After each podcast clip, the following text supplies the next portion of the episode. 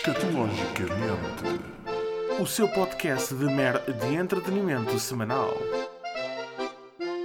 Não, começava assim, tipo um tributo para aí ao Carlos Paião, assim, ó.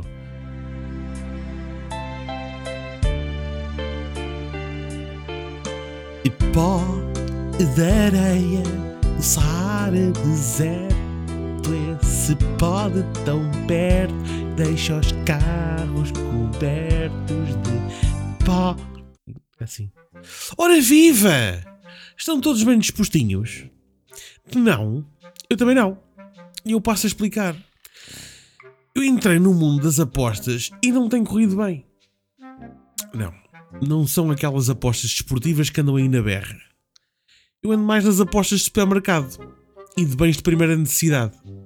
Há coisa de uma semana, o povo começou a ficar preocupado com a possibilidade de haver escassez de produtos por causa do conflito na Ucrânia e na Rússia. Mas felizmente o nosso primeiro-ministro António Costa veio a público dizer que isso nunca aconteceria, embora pudessem haver aumento de preços, como é normal, não é? Pronto. E nós, portugueses, ficámos mais descansados e relaxámos, certo? Errado! Mal ouvimos isto, o que é que pensamos? Epá, a mim ninguém me engana. Então, colocámos os capacetes, vestimos os coletes à prova de velhas e lá fomos a correr para os pingos doces da vida em busca de mantimentos. E até aqui tudo bem. Quer dizer, tudo bem não. Tudo como seria de esperar de um bom português. E foi aqui que me lixei. Pois eu tentei ser mais tuga que o tuga. E pensei, Jonas, não sejas parvo. Já sabes o que vai acontecer, porque viste isto na pandemia. Portanto é melhor agir já. Vamos já agir. E lá fui eu a correr ao supermercado. Epá, enchi logo ali dois carrinhos com 846 rolos de papel higiênico folha dupla. Chego a casa todo galifão, ligo o telejornal e vejo que afinal desta vez a malta foi ao óleo alimentar. Claro que fiquei furioso. Ora, apostei no produto errado. E agora nem um pastel de bacalhau posso comer, pois os lambões limparam o óleo todo do supermercado. E eu, feito parvo, apostei que iam correr ao papel higiênico. Eu continuo sem perceber esta corrida, falta de civismo e empatia do povo português nestas situações. Nós somos peritos em entrar em pânico, mais nada. Portanto, fiquei chateado, mas desta vez pensei: ai é?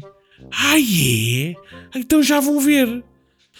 Voltei a equipar-me todo, o capacete, o meu colete à prova de velhas, voltei ao supermercado Epá, agarrei em seis carrinhos enchi aquilo tudo de compras. Com croquetes congelados, rissóis, batatas fritas pré-congeladas, carninha de vaca para fritar, tudo. Não ficou nem um palitinho ali de batata frita naquelas arcas congeladoras. Limpei tudo o que era para fritar. Ah, pois é. Fiquem lá agora com o óleo todo. Agora a única coisa que vocês vão fritar é os tomates. Os vossos, claro.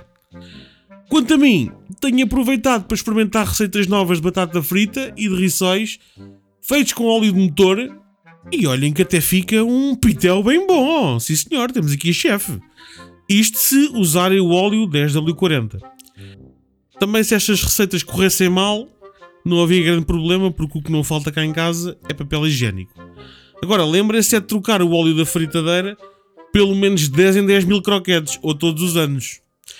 E pronto, é muito isto. Escatologicamente, o seu podcast de mer de entretenimento semanal.